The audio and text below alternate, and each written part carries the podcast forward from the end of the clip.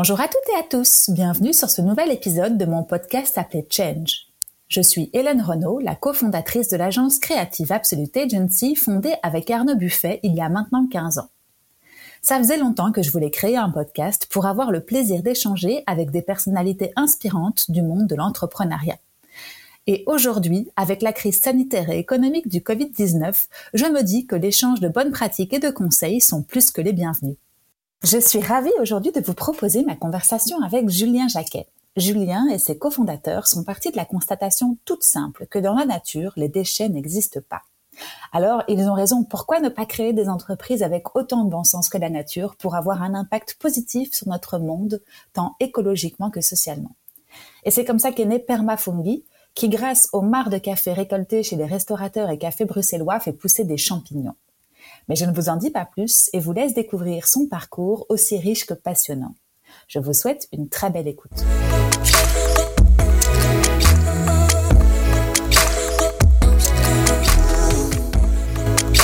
Salut Julien, comment vas-tu?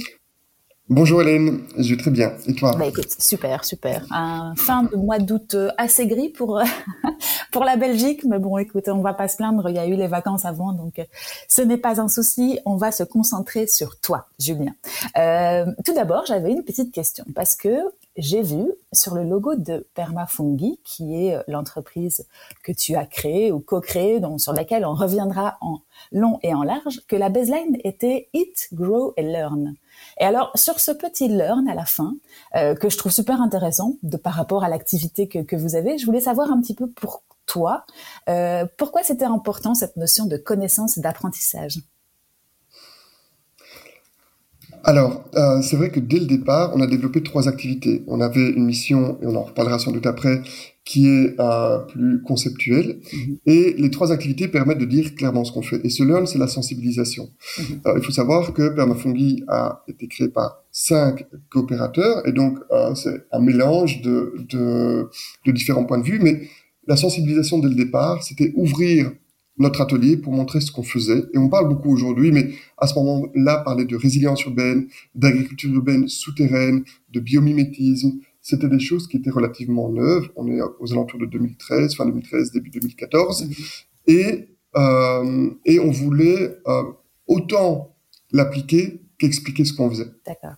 Et donc c'était un concept que vous aviez envie de mettre en place dès le début de votre de votre activité et dès même le début du concept qui est né. Pour vous, ça semblait naturel de transmettre ou en tout cas de partager avec vos clients ou avec les personnes qui pouvaient être intéressées de au sujet de la de l'agriculture urbaine, comme tu le dis.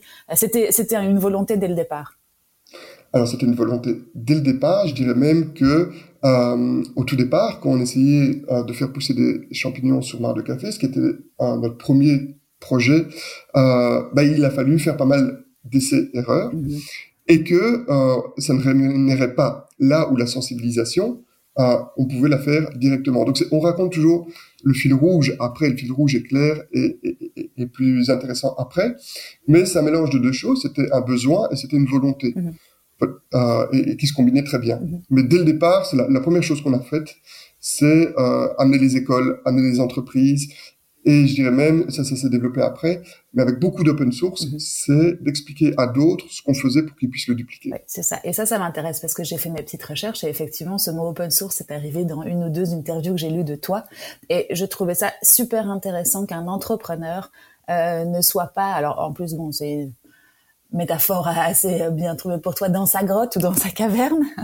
Euh, pour euh, parce qu'on y reviendra après c'est là que c'est là que tu travailles mais bref on y reviendra. Mais du, du coup euh, par rapport à, à, des modes on va dire euh, de travail précédentes où chacun travaillait dans son coin où on était on gardait jalousement notre petite sauce secrète on va dire là là le mode open source c'est là c'est là-dessus que je voulais te faire démarrer parce que je trouvais ça super intéressant. Euh, m'a titillé et du coup ben on en reparlera euh, si tu veux bien, Julien. Mais tout d'abord, ce serait cool si tu avais envie de te présenter pour que nos auditeurs comprennent un peu mieux qui tu es. Alors, en quelques mots, euh, Julien Jacquet, c'est tout le monde l'aura compris. Mm-hmm. Euh, je développe Permafungi depuis 2015.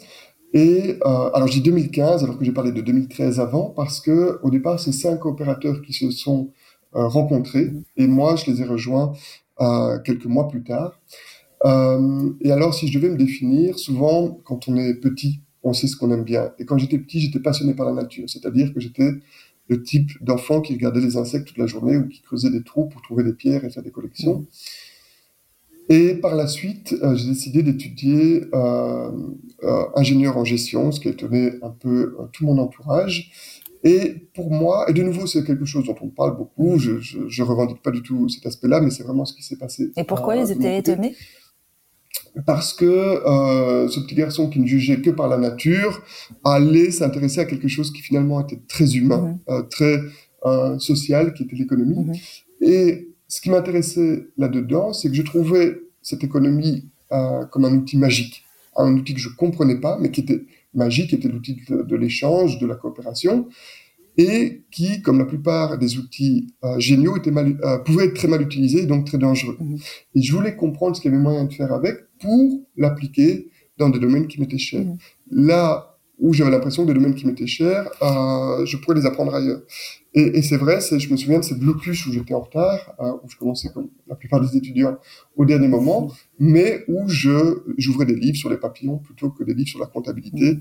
et c'était vite le stress après quelques jours, et c'est ça qui me permettait de, de, de, changer de, de changer de matière. Mmh. Et, et pourquoi est-ce que tu pensais, peut-être c'était naïf, et euh, tu avais déjà vu des, des, des, des, activités ou des entreprises ou des personnes qui, grâce à grâce à l'époque en tout cas, enfin bon, il n'y a pas si longtemps que ça, hein, tu me diras, mais tu avais, avais déjà des modèles, toi, euh, dans cette dans cette économie circulaire ou l'économie peut-être plus appliquée à des à des choses qui t'étaient proches? Alors moi, mes modèles, justement, ils étaient dans tout ce qui était euh, plutôt euh, lié aux, sciences naturelles. Euh, maintenant, euh, je me souviens d'avoir lu, ou je pense que c'est ma maman qui m'a expliqué l'histoire d'Ernest Solvay, qui faisait de l'économie circulaire avant l'heure, qui n'a pas appelé pas ça l'économie circulaire, et qui avait développé une nouvelle façon chimique de, de créer la, la, soude, et que euh, ça résolvait toute une série de problèmes. Et ça, ça m'intéressait. Mmh.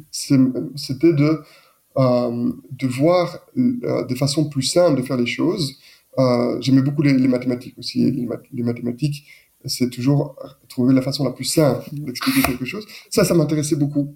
Euh, et peut-être que je l'explique comme ça aujourd'hui, euh, mais la façon dont on choisit les études à 18 ans, ça se, ça se joue parfois avec un, un, mini petit coup de, de je sais pas trop quoi. Mmh. Et euh, cette petite chose qui me disait, mais euh, dans l'économie, il y a quelque chose d'intéressant m'a fait choisir ces, ces études-là. Et euh, j'ai la chance qu'en Belgique, il y avait des études qui rassemblaient et l'économie et, euh, et la physique mmh. et la chimie. Mmh. Et donc, j'ai choisi ces, ces, études. Et à l'époque, tu savais déjà que tu allais créer quelque chose ou toi-même développer une activité ou tu n'étais pas du tout conscient à l'époque, enfin, ou voulu?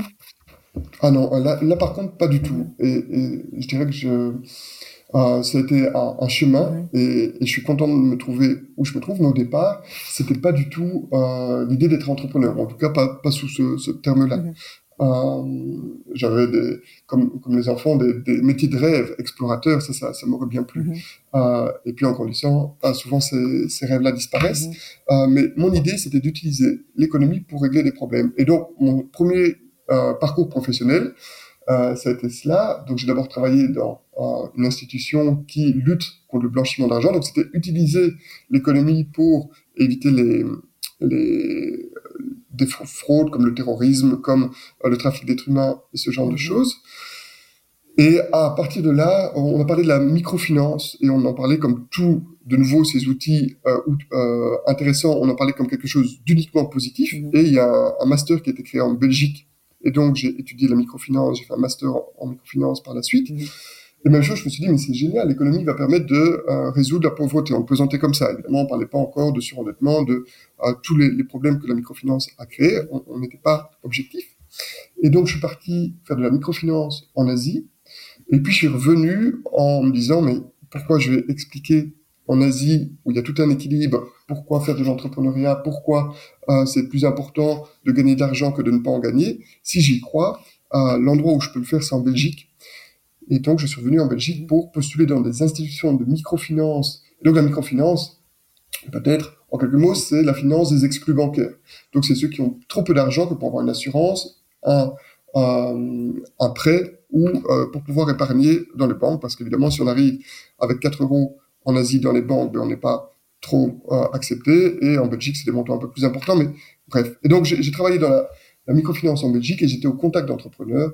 Et et, puis l'étape d'après a été de me lancer. Mhm, mhm. Et, du coup, tu t'y plaisais dans ce monde-là et euh, c'était un développement personnel, enfin professionnel en tout cas, qui t'a plu ou qui t'a justement poussé euh, à, grâce à, aux, rencontres? Et tu vas nous raconter après comment ça s'est passé, mais qui t'a poussé à, faire autre chose?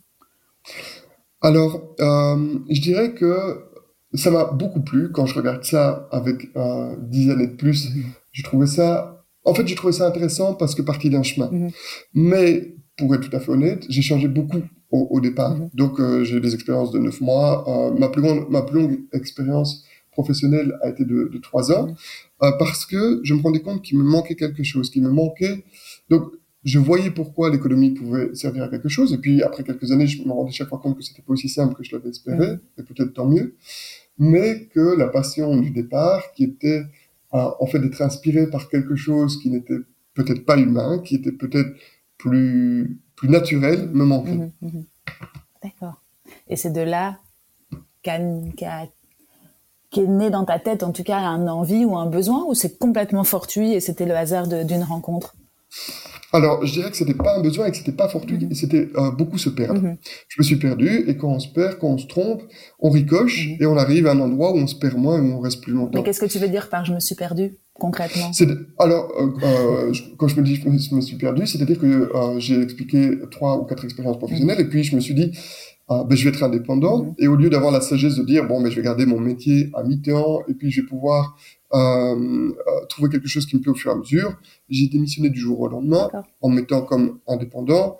Et euh, là, j'ai euh, travaillé avec toute une série d'entrepreneurs ou d'institutions avec parfois euh, des choses qui m'intéressaient beaucoup, des choses qui ne m'intéressaient pas du tout, mhm. euh, jusqu'au jour où j'ai rencontré cinq personnes qui avaient une idée que je trouvais géniale. Mhm. Euh, et alors, ce qui est assez intéressant, je trouve, c'est que économiquement, euh, il n'y avait, il y avait pas beaucoup de, de, sens, mais il y avait beaucoup de sens d'un point de vue social et environnemental. Euh, et là, je me retrouvais, c'est-à-dire que j'avais étudié l'économie presque comme un étranger à comprendre à quoi elle servait, mais finalement qui n'était pas mon mode de fonctionnement. Mmh. Et ces cinq personnes avaient décidé de trouver un déchet urbain pour faire pousser un champignon. Et la magie de l'histoire, c'est que le champignon transformait euh, le déchet urbain en quelque chose qui avait du sens. Mmh. Euh, et il leur manquait euh, la manière de faire fonctionner ça, peut-être le, côté économique. Mhm. Euh, et alors, moi, je les comprenais parce que je pense qu'on réfléchissait de la même façon.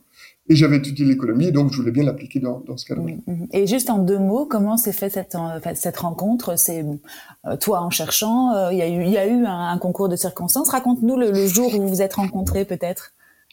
Alors, c'est une amie commune euh, qui qui, a ce don qu'ont les personnes de, de voir des matchs mhm. euh, comme ça entre, entre différents profils.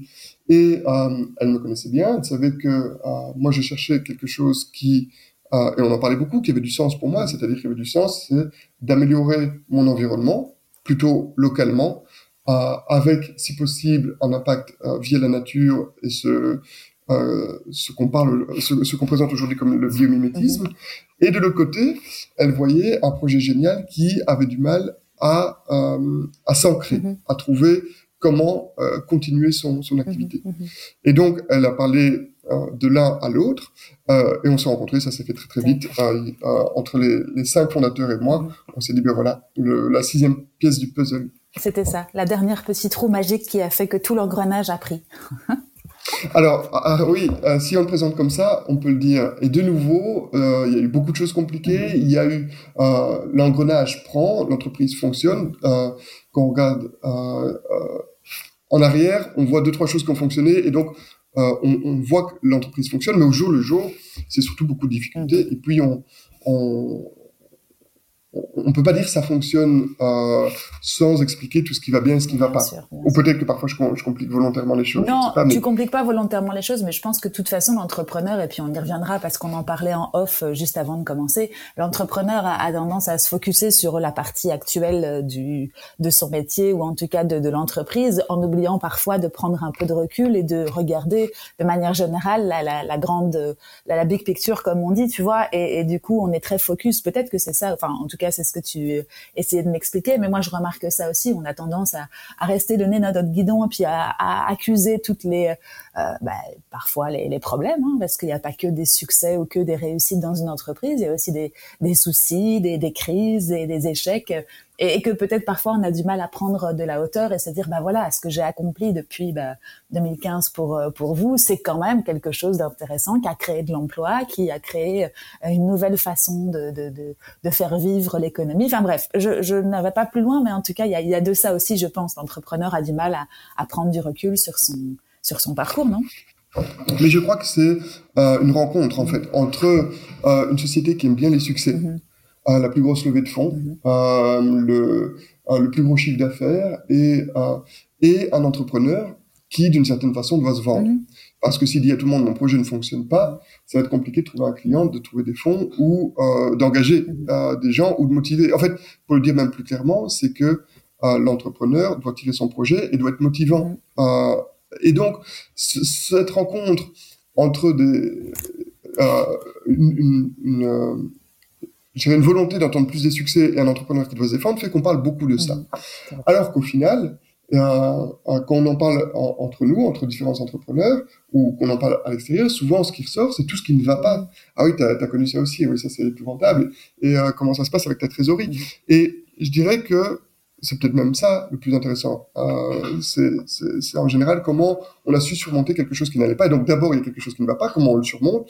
Et heureusement, il y a beaucoup de choses qui vont et euh, dont il est chouette de discuter, mais ça occupe moins notre journée parce que euh, on doit résoudre plutôt ce qui ne va pas que, mhm. que, ce qui va. Oui, c'est vrai. T'as raison, t'as raison aussi. Il y a plusieurs façons de le voir.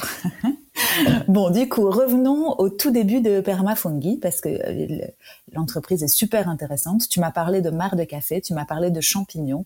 Euh, on a parlé de cave avant, mais peut-être réexplique euh, pour euh, les, les, les, personnes qui nous écoutent quelle est exactement la mission de Permafungi? Alors la mission de Permafungi, c'est de contribuer avec le mycélium pour rendre les villes plus saines. Mhm. Alors dedans, il y a, y, a, y a, plusieurs thèmes. Donc il y a le mycélium euh, qui, euh, pour ceux qui n'ont pas eu de cours de biologie récemment ou qui n'ont pas regardé Fantastic Fungi sur Netflix, mhm. que je recommande. Euh, euh, ça, oui, ça vaut la peine. En fait, le mycélium, c'est euh, un être vivant qui a des caractéristiques qui sont très euh, intéressante, qui est un règne à, à lui tout seul. Mm-hmm. Et ce mycélium, euh, certains d'entre eux produisent des champignons. Et donc on connaît plus souvent le fruit parce qu'il est visible, mm-hmm. plutôt que le mycélium qui est un être qui vit euh, majoritairement sous la terre. Et donc nous, notre mission, c'est de collaborer avec cet être vivant parce qu'on se rend compte qu'il a plein de caractéristiques euh, qui peuvent nous apporter des choses, en particulier pour les villes. Et notamment, on va créer de l'alimentation avec lui. Mm-hmm. C'est-à-dire qu'on va produire un champignon comestible, le pleurote.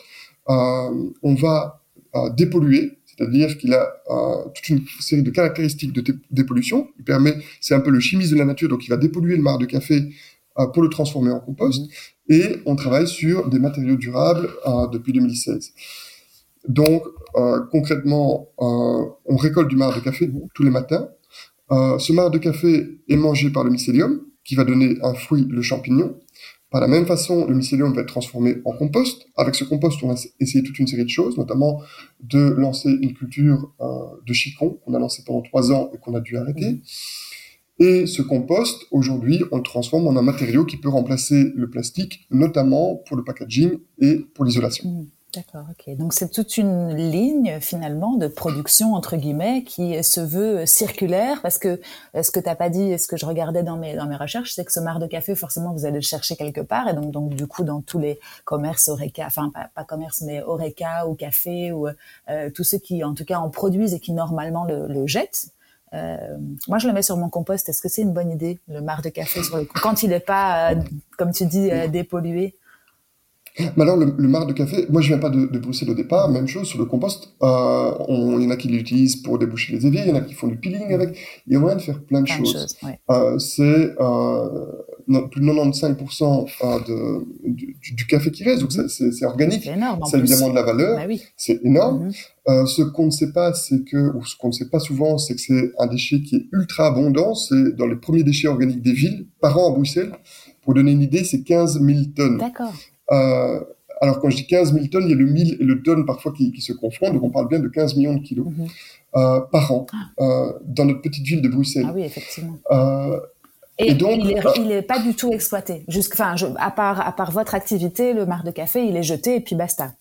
Alors, de plus en plus, il y a euh, des initiatives pour le transformer. Euh, et en, en Belgique, euh, on était les premiers à en parler. Euh, en Allemagne, il y a d'autres projets. Il y en a qui font euh, des, ils le compressent pour faire des, des tasses et pour faire de, des, des, assiettes.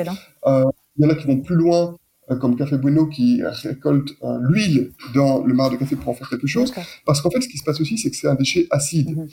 Et donc, euh, si on ne l'utilise pas, soit on le met euh, euh, au même endroit à Bruxelles et c'est trop, c'est acide, soit on le met à l'incinérateur et ça consomme de l'énergie. Mhm. Donc, on fait quelque chose de négatif. Mhm. C'est ça qu'il faut retenir.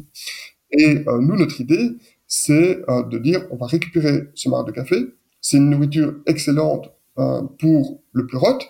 Et le pleurote va le transformer en quelque chose d'autre qu'on peut réutiliser. Et donc, en fait, on fait toute une boucle. Et chaque fois qu'on arrive à un déchet, on peut lui trouver une utilité. Parce que ce qu'on aime bien dire chez Permafungi, c'est que le déchet, c'est une invention humaine. La nature n'a jamais inventé un déchet.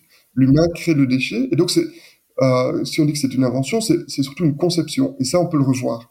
Et donc, si on a du mar de café qui n'est pas un déchet euh, qui peut euh, nourrir un pleurote, il le transforme dans un, compost qui, lui non plus, n'est plus un déchet. Ça, on l'a d'abord donné dans des fermes, mais on peut lui trouver une valorisation plus intéressante. Et c'est ça l'histoire de euh, mycomatériaux ou de biomatériaux qu'on développe depuis 2016. Ok, top, top. Donc vous, concrètement, vous allez le chercher et euh, si j'ai bien vu, c'est à vélo, donc ça se passe de manière, euh, en tout cas, neutre. Les, les, les, les, commerçants, en tout cas, les, les, restaurateurs, je suppose qu'ils étaient très contents quand tu es venu taper à leur porte et que tu leur as proposé de se débarrasser de ce, ce déchet pour eux. Alors, euh, j'entends deux questions euh, qui me semblent intéressantes. C'est que euh, il y a un impact environnemental et la, la vie des commerçants. Mm-hmm. Et c'est pas toujours facile de de, de, de mixer les deux. Dans ce cas-là, et notre rapport a évidemment évolué au, au, fur et à mesure du temps, mais l'idée c'est de créer un win-win. Mm-hmm. C'est-à-dire que nous on a une matière première gratuite, ce qui est quand même fabuleux. Mhm. Euh, et pour le commerçant, au départ, on s'est dit, ben, s'ils doivent payer pour l'évacuer, on va juste leur demander euh, euh les 80 euros la tonne mhm. pour pouvoir le récupérer. Mhm. Et donc, ils ont un impact circulaire à raconter. Et finalement, on a même final, terminé par ne plus demander de, de, payer pour ce mar de café. Comme ça, on se rend compte que eux, ils gagnent pas beaucoup d'argent, mais c'est plutôt un, un coût en moins qu'un coût en plus. Il parle d'économie circulaire et nous, on a de la matière première gratuite et on parle d'un partenariat qui a beaucoup de sens. Mhm. Donc ça, c'est le rapport avec les, commerçants, c'est euh, c'est vraiment une collaboration win-win qui n'est jamais remise en question parce que tout le monde y gagne. Mhm. À côté de ça, euh, Permafungi essaie toujours de minimiser l'impact des énergies fossiles. Donc, euh, je dirais qu'on a commencé de façon très idéaliste euh, et qu'on s'est professionnalisé. Mhm. Euh, globalement, on va chercher le mar de café à vélo tous les matins. Euh, mais on a tellement de marre de café euh, aujourd'hui, on recycle 60 tonnes par euh, par an, donc par rapport aux 15 000 tonnes, c'est encore une minorité, mais 60 tonnes, ça commence à faire beaucoup. Et ce marc de café, on le prend soit en vélo, soit en logistique inversée. Ça veut dire qu'on collabore avec nos partenaires pour qu'il aille le chercher en allant faire d'autres activités. Donc, par exemple, le pain quotidien livre le pain dans tous les pains quotidiens le matin et ramène le marc de café. Et, et ça, ça combinait la logistique et l'impact environnemental. D'accord, top. Ok, j'ai compris. C'est intéressant. Et donc, du coup, ce mar de café, vous, vous le mettez dans des grands, euh, dans des grandes poches, si j'ai bien vu.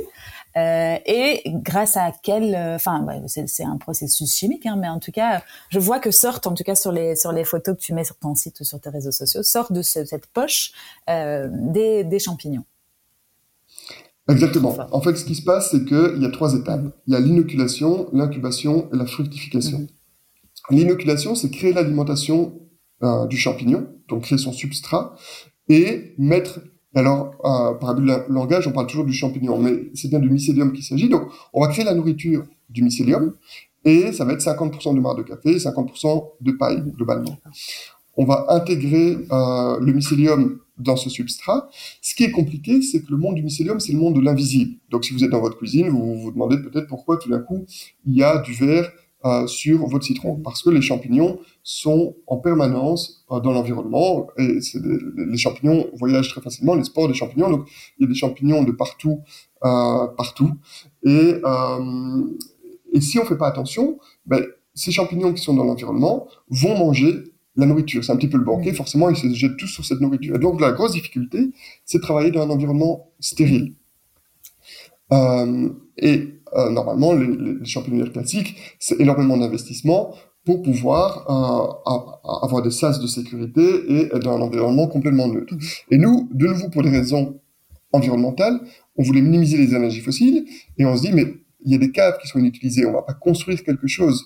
Euh, et donc, ce qui s'est passé, c'est que on a été de nouveau en Belgique les premiers à parler euh, d'agriculture urbaine souterraine, mmh. parce que quand on a commencé à beaucoup parler d'agriculture urbaine sur le toit, ce qui, ce qui est intéressant aussi, mais on voulait le faire dans les caves.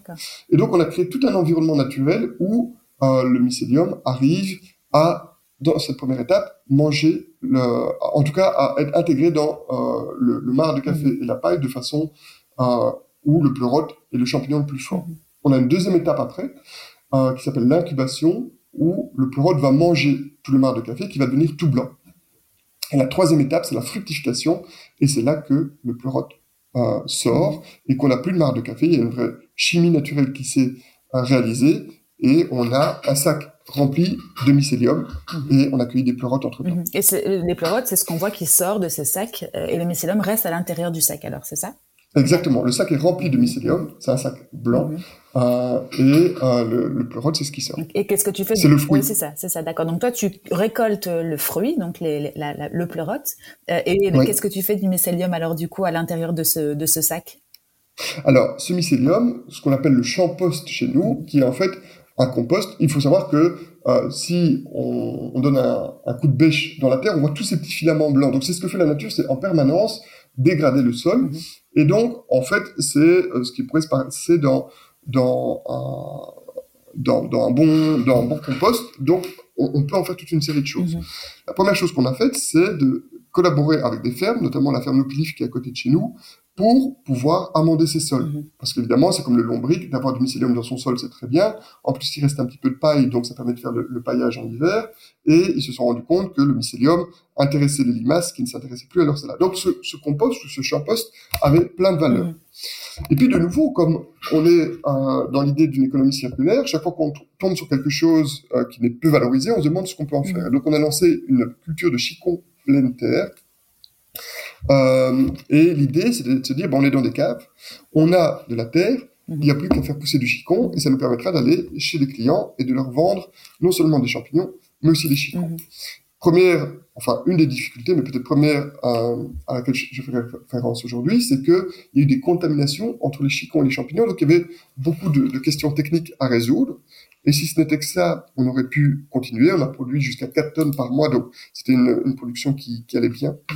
Euh, euh, L'autre question, c'est que aujourd'hui, la plupart des chicons en Belgique sont produits en hydroponie mmh. euh, ou, en, ou en, en, hydroponie. Et donc, ça veut dire que on leur donne de l'eau et peut-être quelques nutriments euh, dans l'eau, euh, et évidemment, ça a des coûts de production beaucoup moins élevés. Mmh.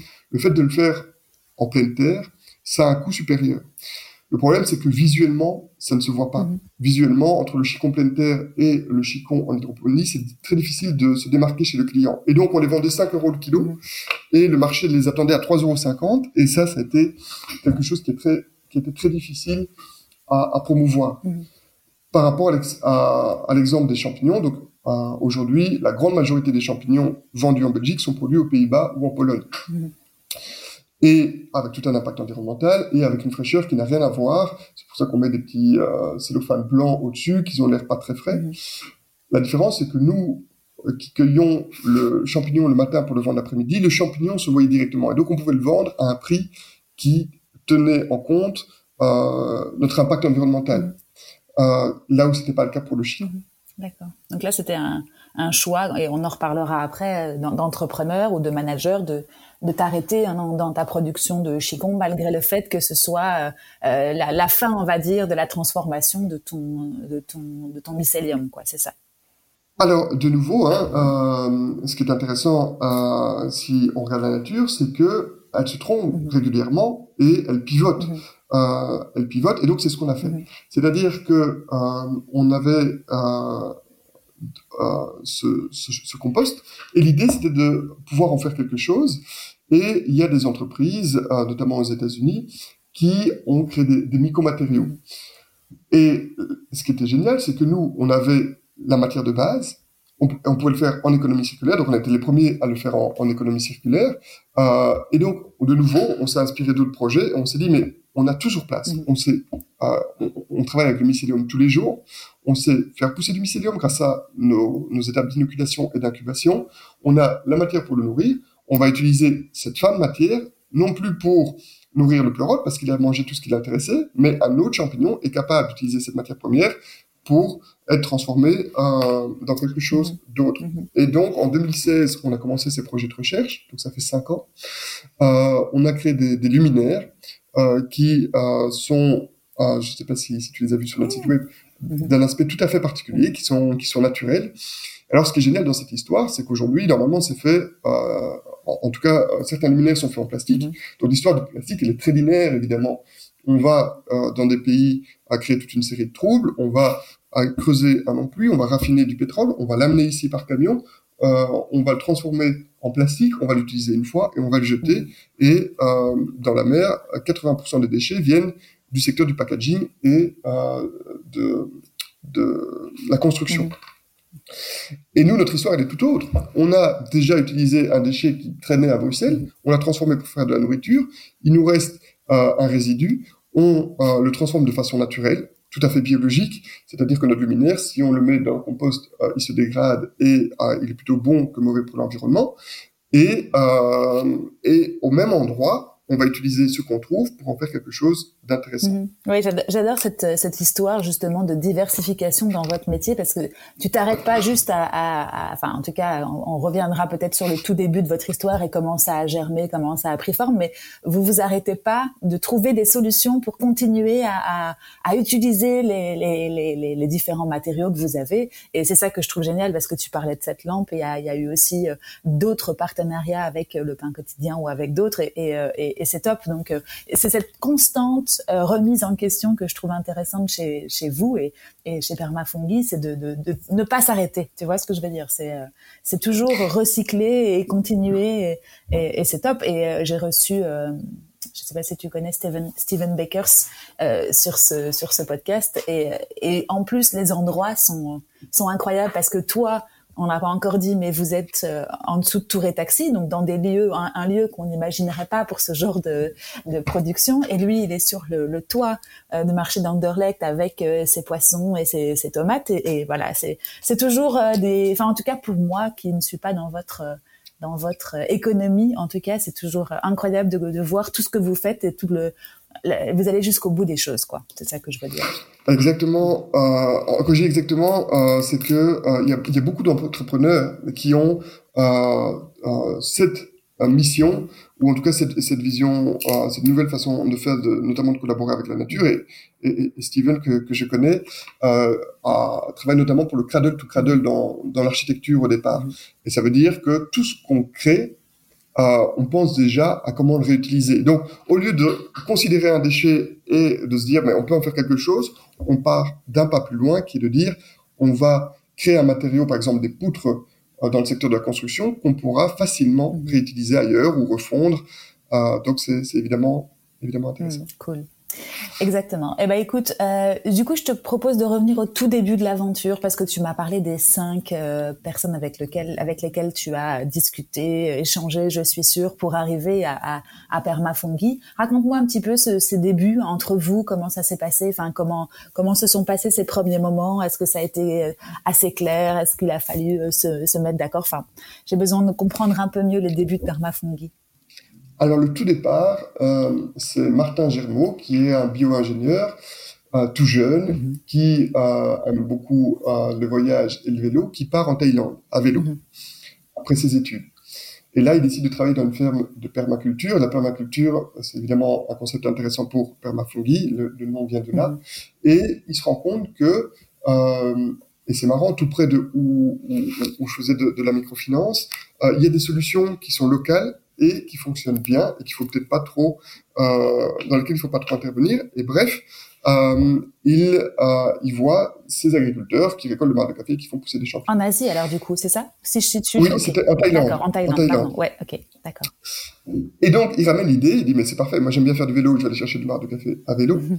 Je suis bien ingénieur, j'aime bien les champignons, et je vais euh, faire pousser des champignons dans ce marc de café. Mhm.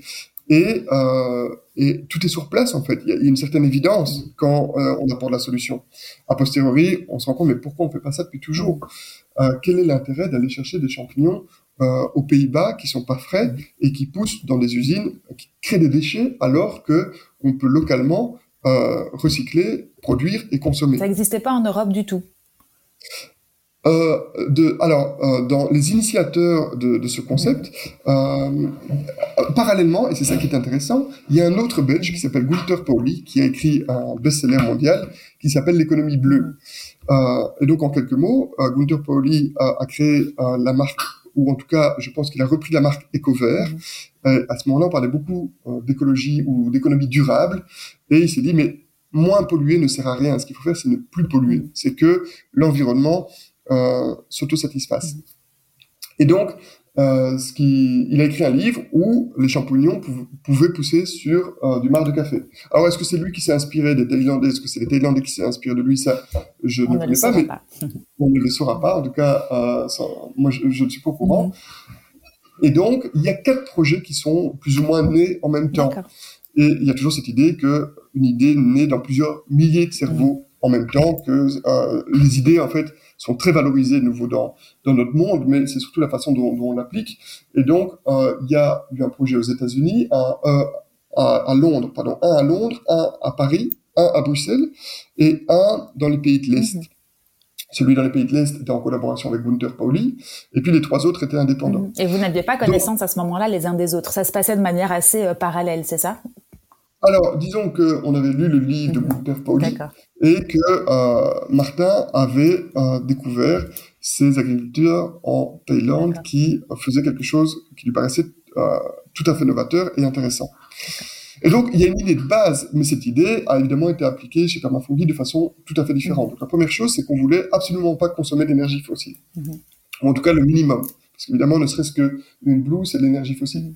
Donc, on s'est dit, on va le faire dans des caves on a trouvé ces caves magnifiques de euh, Tour et Taxi qui font 12 000 mètres carrés, donc qui sont immenses et qui étaient très peu utilisés. Et là, tu vas, excuse-moi, je te fais juste faire un petit arrêt sur euh, sur image. Tu vas toquer, tu, vous vous dites là, c'est le, enfin, vous avez vent de ces caves. Euh, tu, quelqu'un d'entre vous prend son petit bâton pèlerin et va euh, va frapper à la porte de la société qui, qui gère tout ça pour convaincre le, du, du, projet ou ça se passe plus compliqué, enfin, c'est de manière plus compliquée. En fait, il y a plein de choses qui se passent en même temps et c'est bien que tu me poses la question parce qu'en fait, euh, parallèlement, Martin euh, qui a cette idée euh, rencontre une deuxième personne qui s'appelle aussi Martin, qui euh, lui euh, avait tout l'intérêt pour l'économie sociale, créer de l'emploi pour des personnes qui étaient peu valorisées sur le marché mmh. de l'emploi. Mmh.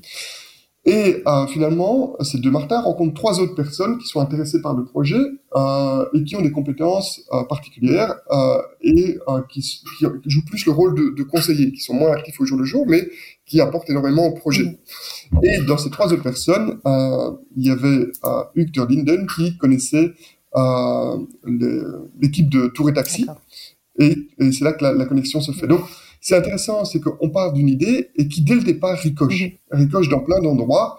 Euh, et euh, de la même façon, euh, un, un des, des, des, autres fondateurs connaissait Exki. Mmh.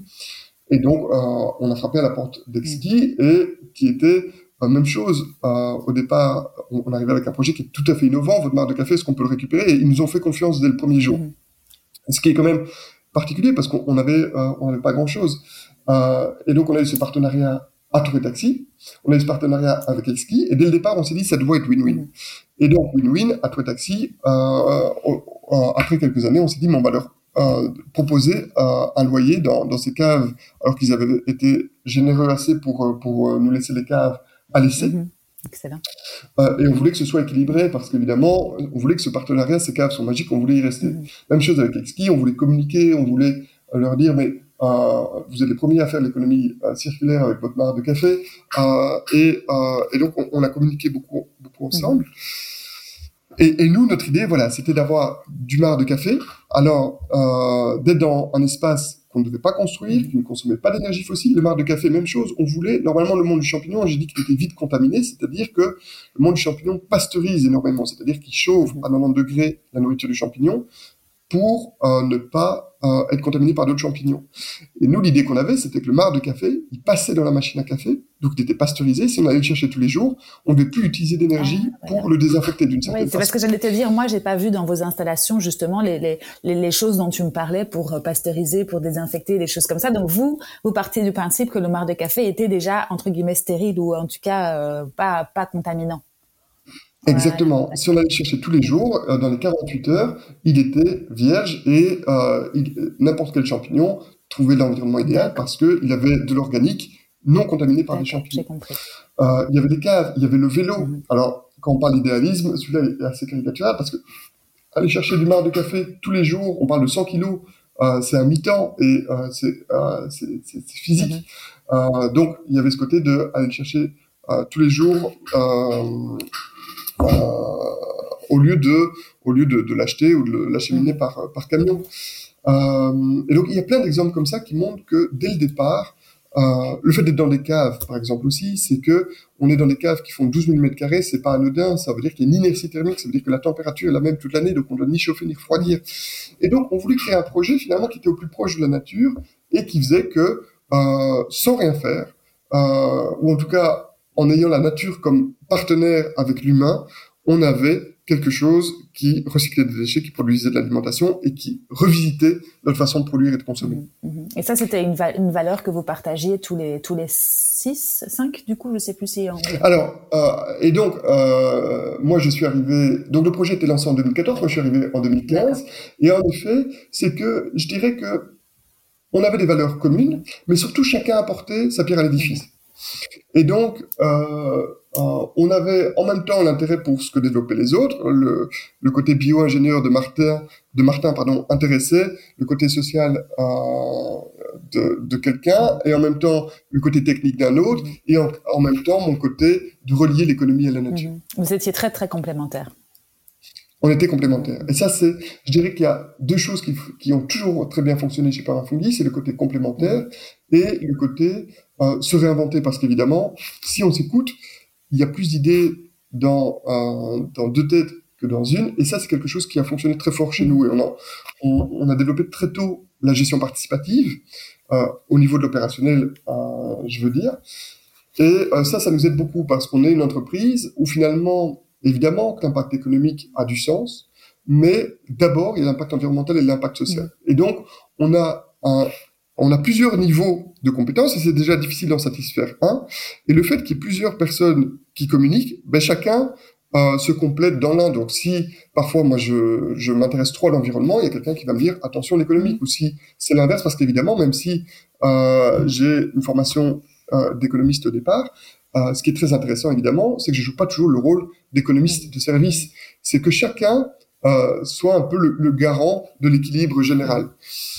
Et cette gestion participative euh, ou cette complémentarité ou euh, cette euh, symbiose, finalement, c'est aussi quelque chose qui, qui, est très, très naturel et, qui fonctionne très bien si on l'écoute. Mhm, mhm. Vous n'avez jamais eu de, de soucis entre vous et, et, après, tu disais qu'il y avait peut-être des personnes qui avaient un peu moins de participation au day-to-day, on va dire, mais ça s'est toujours bien passé entre partenaires. Alors, et je dirais que c'est une force au départ, c'est un chemin qu'on choisit ou qu'on ne choisit pas. Et comme la gestion participative, euh, on pourra en parler après parce que c'est très intéressant, c'est pas mieux ou moins bien que l'autocratie. Enfin, nous, on trouve que c'est beaucoup mieux que la hiérarchie. Mm-hmm. Mais ce que je veux dire, c'est pas plus simple. C'est qu'on rencontre toutes les difficultés.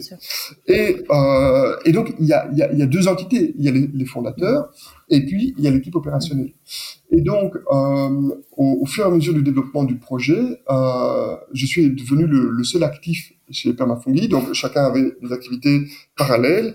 Et euh, là où au départ, les cinq étaient plus ou moins actifs, puis deux, puis deux qui ont changé, puis moi tout seul. Évidemment, il y a eu des, des communications qui étaient qui étaient plus complexes parce qu'évidemment, il y a, on n'a pas la, la, même idée quand on a l'œil dans le guidon ou hors du guidon, ou en tout cas, on, on a des visions qui sont différentes. Et donc, toute cette euh, gouvernance, on l'a revue en 2019, euh, c'est-à-dire que euh, les fondateurs ont fait un pas de côté, et aujourd'hui, la, la, décision est vraiment prise au niveau de l'opérationnel. Mmh, D'accord. Et donc, ça te revient à toi ou avec une équipe avec laquelle tu partages le, le quotidien? Comment est-ce que vous gérez ça?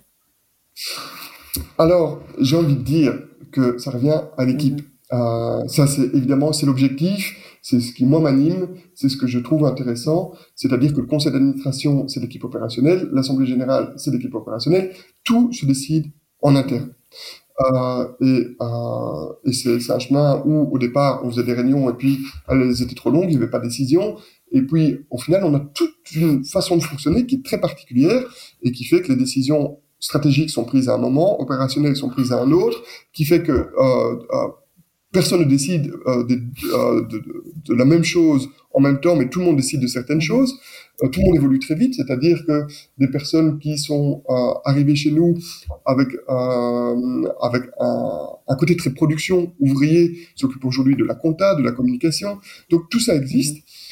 Au final, on est quand même en Belgique dans, dans un monde où il faut qu'une entreprise euh, il y a une responsabilité d'une personne. S'il y a une faillite, c'est pour tomber sur quelqu'un. Si euh, on fait un emprunt bancaire, il faut un garant. Et donc, il y a encore des biais qui font que, euh, que l'équilibre n'est pas parfait. Et donc, c'est une recherche continue pour trouver cet équilibre-là. Euh, mais euh, il est le chemin n'est pas fini. Mmh, bien sûr, bien sûr. Et donc c'est plutôt un mode collaboratif que vous avez choisi de d'exister de, de, en tout cas dans, dans, vos décisions, comme tu le disais. Ok, cool. Au maximum, au maximum et toujours plus. Mmh, oui. Mmh, D'accord. Euh, on peut juste parler un tout petit peu de cette année 2020 euh, qui fut si particulière. Comment est-ce que vous vous l'avez traversée ou ou en tout cas comment est-ce que vous avez fait pour pour perdurer? Pour la crise sanitaire, hein, bien sûr, tu... Euh, parce qu'en fait, la question peut paraître naïve, mm -hmm. mais ce qui s'est passé, c'est que 2019 était pour nous l'année compliquée parce qu'il y a eu cette remise en question de la gouvernance, de continuer le projet ou pas. Euh, et il y a eu euh, aussi de la, la concurrence, euh, greenwashing de, de, projets autour de nous. Donc 2019 a été compliqué. Et donc on s'est créé toute une série de, de réinventions, de... on s'est renforcé très fort en 2019. Et ça a peut-être été notre salut, c'est que on est arrivé pour la crise de 2020 mieux préparé que, que jamais. Mmh. Alors, ça ne veut pas dire qu'elle a été simple, parce qu'on a trois activités. Eat, grow, learn. Eat, c'est produire des champignons comestibles et les vendre. B, forcément, on vend 50% à l'ORECA euh, et 50% en magasin bio. Ça veut dire que 50% de notre chiffre d'affaires dans le Eat, c'est écoulé directement. Mmh. La deuxième activité, c'est d'aider les gens à cultiver des champignons chez eux et récolter euh, le marc de café chez eux. Cela, j'irai rester stable, mais est minime dans notre euh, chiffre d'affaires. Et la troisième, c'est la sensibilisation les visites. Celle-là était plus permise, donc euh, directement notre chiffre d'affaires est devenu nul. Oui, c'est vrai parce qu'on n'a pas parlé de, de, des kits. En fait, c'est ça. Hein, je pense que vous vous vendiez du coup via un e-shop. J'ai pas j'ai pas fait attention à ça. Exactement. On vend via notre plateforme web ou via des partenaires des kits qui permettent de récolter son marc de café à domicile pour cultiver des champignons ou pour ceux qui n'ont pas envie d'aller si loin dans la technique de juste récolter les champignons et nous on récolte le marc de café, on a tout préparé. D'accord, ok. Donc ça c'était une activité qui était existante depuis le début ou c'est aussi ça fait partie des diversifications euh... dont on a parlé tout à l'heure? Ça, ça, ça, je veux dire dès le départ on avait Eat Grow Learn. Les, les chicons sont arrivés après, les micromatériaux après. Mmh. Euh, mais euh, ça, c'est arrivé dès le départ. D'accord, ok, d'accord. En tout cas, très tôt, parce que dès le départ, évidemment, dès le départ, euh, ce qu'on a fait, c'est qu'on avait 200 grammes de marc de café, mmh. on a fait pousser un premier champignon qu'on a regardé pendant des journées admiratives, mais très vite, c'est arrivé. D'accord, ok. Donc oui, effectivement, donc, les trois activités ont quand même été pas mal impactées. Et, et, 2020 raconte un peu, enfin, du coup. Mais donc on a le chiffre d'affaires qui s'écoule. Euh, et donc, évidemment, première inquiétude, euh, c'est de se dire comment on va faire face à la trésorerie. Mmh.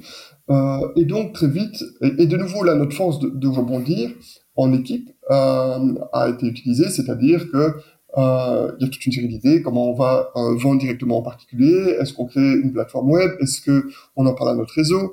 Et donc, et de nouveau, ce qui est assez génial, c'est que l'idée sort et puis chacun prend une partie de, de l'idée. Donc, il y a quelqu'un qui est doué en informatique chez Permafungi qui développe euh, quelque chose pour les vendre en ligne, quelqu'un qui est plus doué euh, pour euh, tout ce qui est euh, le contact avec les producteurs ou, ou les consommateurs locaux euh, qui met tout le, le, projet en place.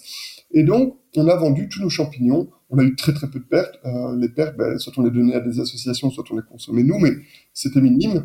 on a réussi à réorienter toute notre vente pendant la crise euh, en direct. Mhm. Là où normalement on vend tout en B2B euh, via des, des, magasins bio et des restaurants. J'ai oublié de te demander, tiens, ça c'est un détail important, combien de temps entre le moment où tu récoltes le marc de café et le moment où le, la le pleurote est récolté? Alors, c'est euh, trois semaines. Il faut l'inoculation se fait le jour même. L'incubation dure 15 jours, c'est-à-dire le mycélium qui mange le marc de café. Et il faut une semaine pour la fructification, pour que le champignon sorte. Ça va très vite. Tous les jours, il double de volume. Et donc, en trois semaines, on a nos premiers champignons. Mhm. Et puis, on fait une deuxième fructification, une semaine de plus. Donc, en un mois, on a deux cycles. On a, euh, on a deux euh, récoltes de, de champignons. Mhm, d'accord, ok. Donc, vous vous êtes vite retourné quand la crise a commencé pour justement euh, avoir d'autres, d'autres, d'autres façons de vendre votre, votre, vos champignons. Ben, tu as raison, c'est une difficulté supplémentaire, c'est qu'il y a un cycle de production d'un mois, c'est-à-dire que une fois qu'il est lancé, on, a, donc on, on, produit une tonne de champignons par mois. Euh, euh, pour recycler 5 tonnes de déchets par mois, euh, ben, ça veut dire que quand la crise est arrivée, il y avait une tonne de champignons qui, qui poussaient à nos portes. Et, l'image euh, est quasi réelle parce que les champignons, ça, ça pousse très très vite. C'est de là euh, que vient l'expression évidemment. Et, et donc on, on, voit les champignons qui sortent, qui sortent, qui sortent. Et il faut pouvoir euh, les vendre. Euh, et donc je disais qu'on a tout réorienté vers le B2C, en tout cas au moins 50%, parce que les magasins bio continuaient à fonctionner. Euh, ça, c'était la, la, première solution. Euh, et alors, l'autre chose aussi, c'est que c'est de l'ultra frais. Ça veut dire que si on ne vend pas dans les trois jours, il y a une vraie question. Euh, et alors, pour la sensibilisation, on n'a plus pu le faire, donc ça, ça s'est complètement arrêté. Mm-hmm. Et donc, on a eu recours au chômage technique. Euh, et, et, de nouveau, on a une équipe réellement intelligente. Je, je, parle intelligente au niveau individuel, mais surtout au niveau commun ça veut dire que euh, tout ça s'organisait euh, presque de façon naturelle. Euh, tout le monde savait quand il fallait faire une inoculation, venir récolter. Euh, et, et, et, là, l'équipe Permafungi est, est, je trouve, extraordinaire. C'est-à-dire que s'il faut venir une fois le dimanche parce que euh, les, les, clients euh, veulent tout d'un coup, mmh. c'est des particuliers plutôt le dimanche, ils prennent congé le lundi, le mardi. C'est vraiment un projet qui est qui, qui est partagé dans, dans ce sens-là, et donc les solutions se, se trouvent ensemble. Ouais, très flexible, et très agile, et, et, ce qui permet aussi de, de, supporter ce genre de crise euh, et de, de voir venir un peu plus loin, quoi. Mm -hmm. Voilà, exactement. Bon, bah, écoute. La, la, résilience qui nous était chère pour la ville mm -hmm. euh, s'est révélée hyper utile pour notre entreprise. Mm -hmm. C'est un, un, écosystème au final. Et tous ces termes qui reviennent euh, d'écosystème, de symbiose, d'économie de, circulaire euh, sont, sont des choses qu'on retrouve de plus en plus, et pas assez évidemment, mais, dans, l'économie qui, qui commence à faire surface, notamment avec euh, des leaders comme euh, Janine Benius au niveau mondial ou Gauthier Chapelle en Belgique, c'est des gens qui, qui, ont développé tout ça, et, nous, on fait partie de, ceux qui, qui, appliquent et qui essayons d'apporter notre pierre à l'édifice dans des nouvelles façons de, de développer l'économie. Mmh, mmh, tout à fait.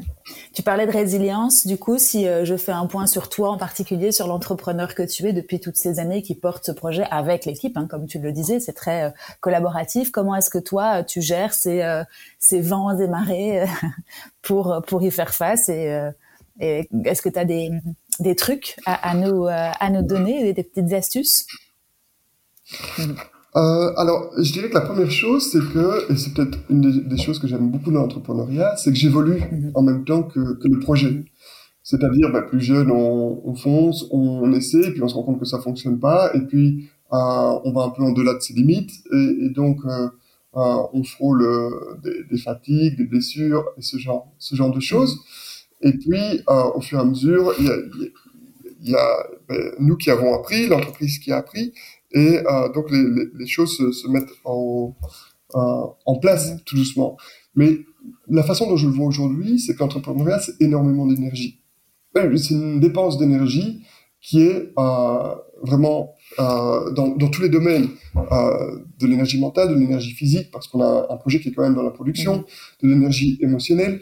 Et, et j'avais besoin de la dépenser, donc je suis très content d'avoir d'avoir pu la mettre là. Mhm. Mais ce qu'il faut savoir, c'est que c'est une énergie euh, l'énergie, évidemment, euh, est quelque chose de limité. Et donc, l'énergie qu'on met dans le projet, on la met pas ailleurs. Ça veut dire que euh, on, on, peut, par exemple, euh, avoir moins de temps pour sa vie privée, pour voir ses amis, pour voyager, pour faire des choses qui, qui nous plaisent. Et donc, peut-être que la leçon euh, qui moi m'intéresse et que je m'applique à moi-même, peut-être parce que j'ai du mal à le faire, c'est d'arriver à splitter en fait entre l'énergie qu'on veut mettre quelque part, euh, en fait de pouvoir dire ce qu'on met où. Euh, et j'ai tendance à peut-être mettre trop d'énergie dans le projet et aller au-delà des, limites. Et évidemment, à un moment, ben, le corps nous rappelle, ce qui fait que on apprend à mieux la canaliser. Et ce qui est intéressant, c'est que euh, je disais que toute l'équipe s'influence. Ça veut dire que on s'est influencé peut-être tous dans l'équipe à vouloir euh, travailler beaucoup parce que ça nous intéressait, parce qu'on était tous passionnés. Et puis à un moment, on se rend compte que euh, tout le monde est fatigué. Mm-hmm. Et là, il y a de nouveau l'intelligence du groupe qui dit mais pourquoi on n'arrête pas un mois? Mm-hmm. Et c'est ce qui s'est passé pendant le Covid, c'est qu'on s'est dit mais de toute façon, le chiffre d'affaires c'est la catastrophe. Mm-hmm. Est-ce que on ferait pas un mois de pause? Et là où c'était la catastrophe, ben nous, ça nous a permis de nous régénérer, de réinventer. On a, et puis, il y a un mois où on a passé pour refaire toutes nos installations, pour créer un bureau plus central où la communication correspondait à notre manière de fonctionner. Donc, ce sont que des difficultés, ce sont que, parce que, évidemment, il y a, il y a des réjouissances et euh, on apprend de plus en plus à les fêter. ça, c'est peut-être mon deuxième conseil, c'est fêter les choses qui, qui fonctionnent et ça, on le fait de mieux en mieux. Mais euh, au final, toutes ces difficultés nous apprennent à, nous font évoluer et font de permafungi euh, une expérience de tout ce qui s'est passé plutôt qu'une idée de départ toute faite. Oui, c'est ça. L'évolution, en tout cas, de, de l'entreprise est euh, enthousiasmante aussi à voir et, effectivement ne, ne, pas, ne pas cesser de, de, de continuer d'évoluer avec le projet. Oui, et c'est ça qui est intéressant, euh, je pense, quand les gens viennent visiter Permafungi.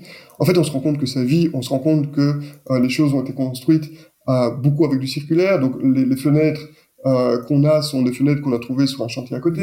Bref, tout l'atelier est un désordre organisé euh, et euh, un équilibre par rapport à tout notre environnement. Et je dirais que, euh, de nouveau, c'est peut-être ça la plus grande réussite de Permafungi, c'est de s'intégrer dans un environnement et, et je, reparle de, Janine Benius, mm-hmm. qui parle de genius loci, c'est-à-dire les génies du lieu. C'est-à-dire que quand on est sur place avec tous des, euh, en, s'imprégnant de tout ce qui fonctionne, euh, il y a quelque chose d'assez magique qui se passe. Et je pense notamment à nos voisins, qui sont des architectes qui s'appellent BC euh, Materials, et eux ne construisent plus que des bâtiments avec les matières premières qu'ils trouvent sur place. Ah oui, c'est ça ils transforment, euh, ils font pas venir d'autres matériaux, ils les, ils les prennent sur place pour pouvoir faire leur. Euh, voilà, par exemple, euh, le sablon, le mot vient de sable, c'est-à-dire qu'il serait logique qu'au sablon, les bâtiments soient plus construits avec du sable qu'avec de l'argile ou d'un sable qui viendrait d'ailleurs, par exemple. Ouais, génial. Donc, toi, tu continues, parce que ma, ma prochaine question, enfin, en tout cas, j'avais envie de te poser la question de savoir comment est-ce que toi, tu continuais à évoluer, comment est-ce que tu continuais à, à apprendre et à te former. Je suppose que vous avez des, des, des, groupes ou en tout cas que finalement qui se ressemblent s'assemblent et tu parles de tes voisins donc c'est pas anodin. Euh, tu, toi tu tu euh, tu as un entourage euh, professionnel avec lequel tu, tu, tu discutes ou tu challenges euh, vos idées? Alors de nouveau, je reviens à mon point sur, sur l'énergie. C'est quelque chose que j'adore ou d'aller me former ou et finalement quand on a été récolté, et là je parle en groupe, qu'on a été récolté de café, qu'on a récolté les champignons, qu'on a trouvé le client, qu'on a vendu, qu'on a créé un nouveau projet, etc., euh, c'est en plus. Mhm. Et donc, c'est de trouver un équilibre. Et euh, peut-être que euh, c'est ma, ma, façon de faire. Et tout le monde dans l'équipe n'est pas comme ça. Il y en a, c'est très intéressant. Il y en a qui se forment continuellement. Euh, moi, ça a toujours été euh, d'un coup, j'ai besoin d'une formation, donc je me mets à fond dedans. Et puis, euh, euh j'ai comme un, besoin de lire euh, euh, énormément tout, tout d'un coup. C'est ce que j'ai fait pendant pendant les vacances. Euh, je viens de partir un mois en vacances. J'ai lu énormément parce que j'avais besoin de ça et que j'étais trop dans la pratique. On a un collègue qui est arrivé euh, chez Permafungi, comme beaucoup, avec euh, beaucoup de qualité, mais dans un monde qui est pas toujours sain. Et donc, il n'avait pas rendu son, son mémoire de, de bac. Et donc, il a fait un mémoire de bac chez Permafungi, donc il a une formation continue chez Permafungi pour pouvoir rendre son mémoire, donc il a eu son bac. Et euh, après, il a enchaîné avec un master sur l'environnement et très fort lié aussi avec des thématiques de Permafungi. Et donc, il a décidé de consacrer une partie de son temps à la formation continue. Donc, de nouveau, il y a en même temps cet espace de liberté dans l'entreprise et d'inspiration mutuelle, parce qu'évidemment, cette personne qui apprend beaucoup euh, dans les réunions stratégiques, il dit voilà, aujourd'hui, j'aimerais bien parler de ça, et on prévoit une réunion pour échanger. Et donc, il y a des personnes qui sont beaucoup plus intuitives, d'autres qui sont beaucoup plus euh, dans euh, le raisonnement, et tout ça est un équilibre qui, qui s'apprend. Peut-être pour répondre plus clairement à ta question sur ma formation en moi, je dirais que j'apprends beaucoup par l'erreur. C'est-à-dire que euh, y a beaucoup de choses que je ne sais pas faire et ben, comme il faut bien les faire, euh, c'est un peu mon rôle chez Permafungi, c'est de combler les trous dans la gestion participative, ce que personne ne veut faire ou ce qui ne, ne fonctionne pas bien. Et donc j'apprends à les faire et c'est mon apprentissage. Et puis euh, une fois que ça fonctionne bien, je, je vois si quelqu'un est intéressé euh, ou a envie ou a les compétences pour le reprendre. et donc je me remets dans une autre difficulté et ça me permet de continuer à apprendre. ça te challenge aussi toi-même. Voilà. Bon, ben écoute, je crois qu'on a fait un bon petit tour. Julien, est-ce que j'aurais oublié de. Ou est-ce qu'on aurait oublié d'aborder quelque chose qui te semblait important ou intéressant?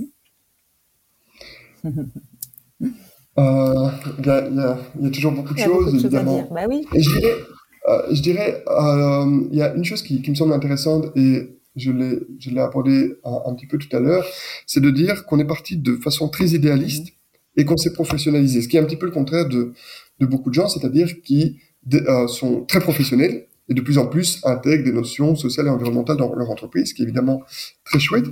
Et euh, ce qui a ce qui a engendré des difficultés qui chez nous étaient particulières et une naïveté d'une certaine façon.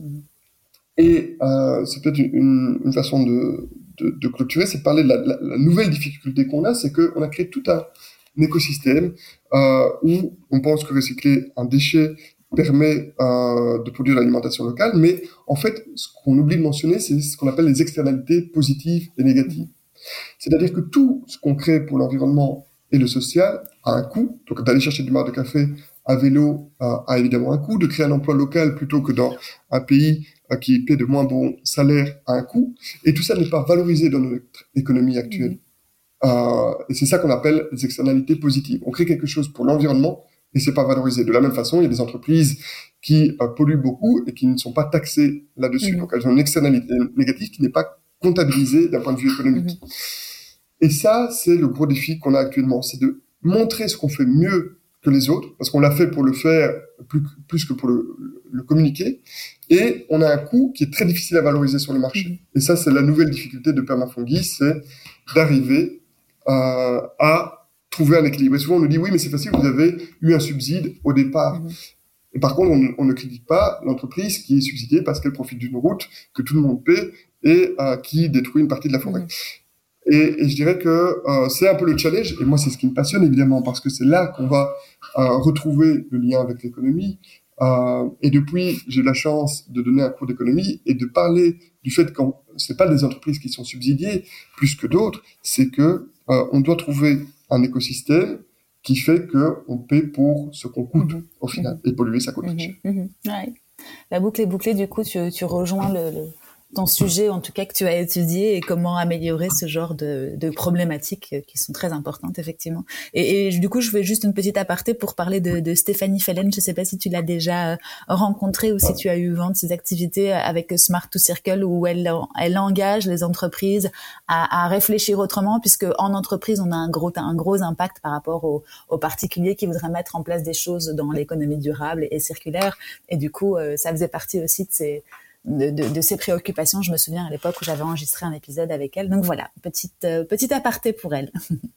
Mais je l'écouterai volontiers. On n'a pas eu la chance de se rencontrer, mhm. mais j'écouterai volontiers l'épisode. Voilà. Et par contre, Jean-Michel, tu dois le connaître aussi, avec qui j'ai discuté euh, de Novobium, euh, et pareil, qui utilise les champignons pour euh, la dépollution des sols, et qui était un, un, un épisode super intéressant euh, que, que je te conseille aussi. Je crois que c'était le numéro 44, quelque chose comme ça. Oui, Jean-Michel Scuron, on, on, se connaît bien. évidemment, c'est très intéressant, c'est qu'il utilise le mycélium pour dépolluer les sols, ce qu'on appelle la mycorremédiation, qui, qui qui, qui, est tout à fait complémentaire à notre projet. Ouais, et je découvre des choses sur les champignons, c'est à chaque fois incroyable. Donc merci beaucoup pour euh, cette belle explication de, de votre activité.